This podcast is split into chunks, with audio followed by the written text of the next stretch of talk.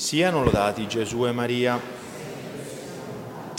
Cari fratelli e sorelle, festeggiamo quest'oggi la festa della dedicazione della Basilica del Santissimo Salvatore, San Giovanni in Laterano, la chiesa cattedrale di Roma e come tale la chiesa madre di ogni altra chiesa. Infatti, Cristo ha fondato la sua Chiesa sulla roccia, sulla pietra che è Pietro e Pietro si è stabilito a Roma, dove è stato primo vescovo e dove ha trovato e consumato la sua vita di fede con il martirio. Questo è un fatto storico innegabile e dona alla Chiesa di Roma un primato che le è stato riconosciuto universalmente sin dal primo secolo. Abbiamo una lettera di Papa Clemente, Clemente Romano, che è fine primo secolo, che, che scrive ai Corinzi, nella quale si evince l'autorità, la giurisdizione che il vescovo di Roma ha anche sulla chiesa di Corinto, che era una città importantissima all'epoca.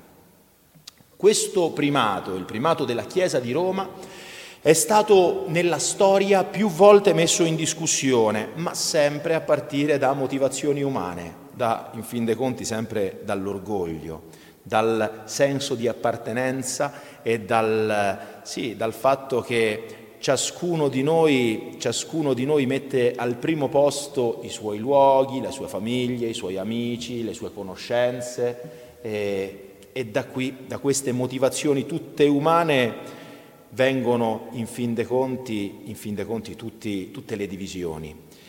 Perché sono ragioni umane? Perché si dimentica che in effetti le ragioni di Dio sono semplici e lineari. Dio ha stabilito Pietro, Pietro ha stabilito Roma.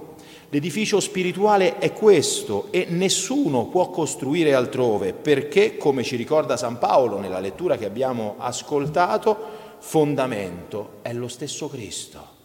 Nessuno può costruire al di fuori di Cristo. Non vi sono diverse chiese di Cristo, ma ce n'è una sola, fondata da Cristo su Pietro, chiesa che non è divisa in se stessa e neppure è la somma delle diverse chiese o di diverse chiese particolari, come ad esempio le diocesi, no?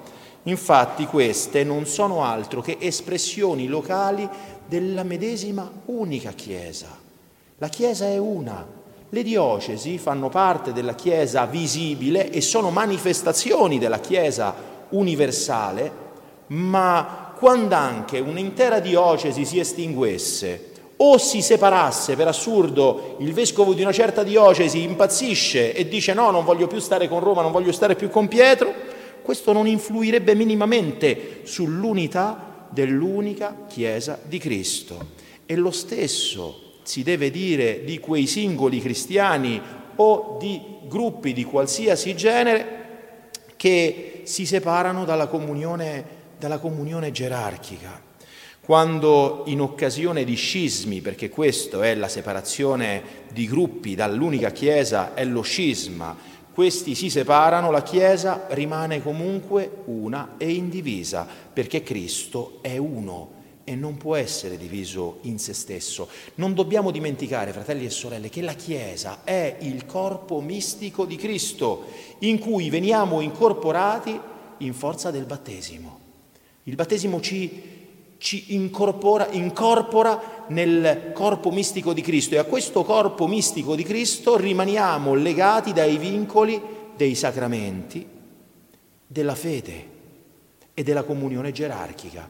Questi sono i tre vincoli che fanno piena la nostra comunione con il corpo mistico di Cristo. Se manca uno di questi tre vincoli, la purezza della fede, quindi della dottrina, la comunione gerarchica o, la, o i sacramenti, la comunione non è perfetta. È, dice la, Dice la Dominus Iesus, documento di Giovanni Paolo II, ci troviamo dinanzi a situazioni di comunione imperfetta. Ci sono elementi di santificazione anche al di fuori della Chiesa visibile, della Chiesa gerarchica, senz'altro sì, però è una comunione imperfetta.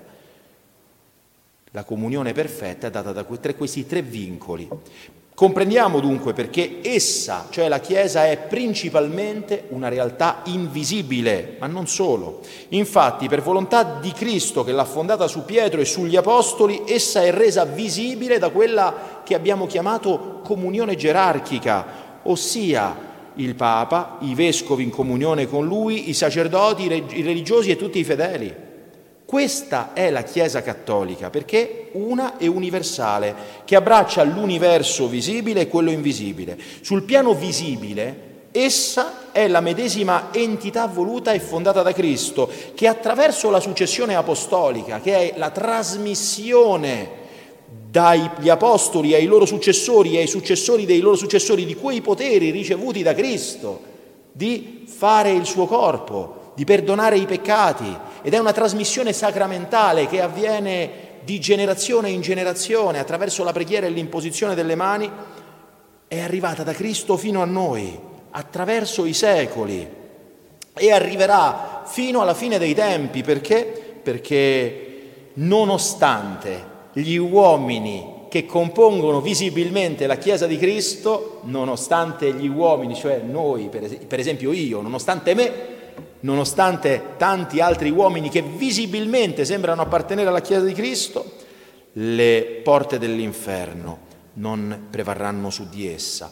Dico nonostante gli uomini che la compongono perché molto spesso certi, certi uomini o donne che visibilmente sembrano appartenere alla Chiesa su ogni livello in realtà non ne fanno parte perché o compiono senza alcun pentimento azioni indegne del loro essere cristiani, oppure perché semplicemente non hanno più la fede. Preghiamo, fratelli e sorelle, per costoro, perché se non si convertono prima, arriverà presto il giorno in cui saranno gettati nel fuoco come rami secchi e infruttuosi e lasciati lì per l'eternità dove è pianto e stridore di denti, dice il Signore. Il Vangelo è pieno, pieno, stracolmo di ammonimenti verso i servi infedeli. E questa è una cosa che è chiarissima sin dai primi secoli. Sant'Agostino, nella città di Dio, scriveva: La famiglia redenta da Cristo Signore, la città pellegrina di Cristo Re, si ricordi che fra i nemici, fra i nemici, si nascondono dei suoi futuri concittadini e perciò mentre cammina a fianco a loro non giudichi infruttuoso sopportarli come nemici, nell'attesa che si manifestino per quello che sono. Così, durante il suo terreno pellegrinaggio, la città di Dio ha nel suo seno alcuni a lei uniti nella comunione dei sacramenti, ma che non saranno associati alla sua gloria nell'eterna felicità dei santi.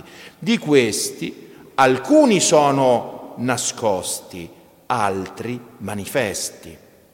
Tuttavia, fratelli e sorelle, non sta a noi dire questo sì, questo no, giudicare gli altri, soprattutto dal momento che tutti ci troviamo sulla medesima via e fino alla fine, fino all'ultimo giorno, c'è sempre la possibilità e di ravvedersi e di perdersi purtroppo. Il giudizio sui cuori spetta solo a Dio che scruta il cuore e gli animi umani non a noi. Noi non possiamo giudicare perché non ne abbiamo i mezzi. A noi spetta il compito di pregare e pazientare, essere perseveranti e chiedere, supplicare il Signore che i cuori contrari a Lui si convertano. E la perseveranza di tutti, a cominciare dalla nostra, chiederla con suppliche e gemiti, cercando di mantenere viva la fede nonostante gli scandali, nonostante gli uomini di chiesa come me e se necessario di correggere fraternamente i fratelli e le sorelle che errano, se necessario, perché tra il correggere malamente e il tacere è meglio tacere. È inevitabile che avvengano gli scandali, dice Gesù, ma guai all'uomo per colpa del quale avviene lo scandalo a giudicare e a punire, ci penserà Lui e noi dobbiamo affidare a Lui ogni giudizio.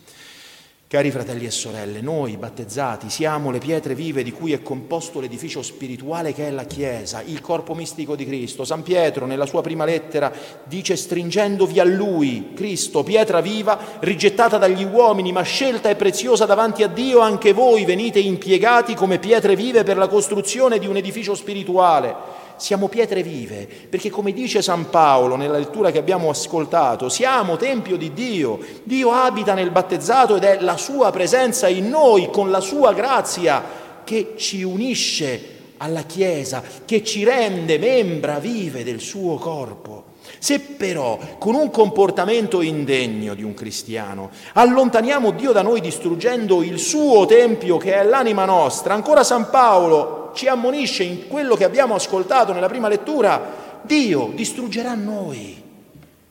Quel che contamina e distrugge l'uomo è l'unico male, il male assoluto che c'è in questo mondo, che è il peccato.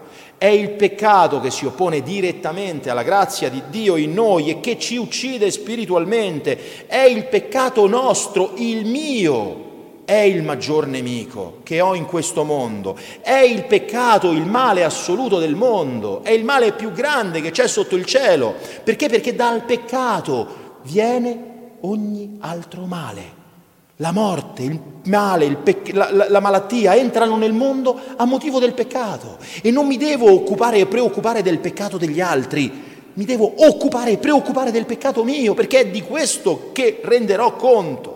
Oggi come oggi il peccato più diffuso e che miete il maggior numero di vittime spirituali è senza alcun dubbio l'impurità, di cui tantissimi sono schiavi, ma non solo, anche l'avidità la superbia, l'egoismo, l'invidia, la calunnia. Ciascuno deve vedere dentro di sé queste inclinazioni, cercare in sé onestamente, cercare quali sono le radici che ci separano dall'amore di Dio e dal corpo mistico di, di Cristo e combatterle, perché queste, lasciamo crescere queste radici nei nostri cuori, arrivati all'ultimo giorno, troveremo alberi velenosi. Quando il Signore verrà a cogliere i frutti di quei doni di santità che ci ha fatto in tutta la nostra vita, cosa troverà se avremo permesso a queste radici malefiche di crescere nell'anima nostra? Allora, fratelli e sorelle, sia davvero questo il nostro impegno quotidiano, vincere ogni giorno di più noi stessi, per essere sempre più uniti a Cristo nel suo corpo mistico che è la Chiesa e poter giungere un giorno anche noi ad esclamare come San Paolo, non sono più io che vivo, ma Cristo vive in me. Perché se Cristo vivrà in noi, allora sì che avremo la vita eterna, perché Cristo, che ha vinto la morte e non muore più, è Lui stesso, la vita eterna. Siano lodati Gesù e Maria.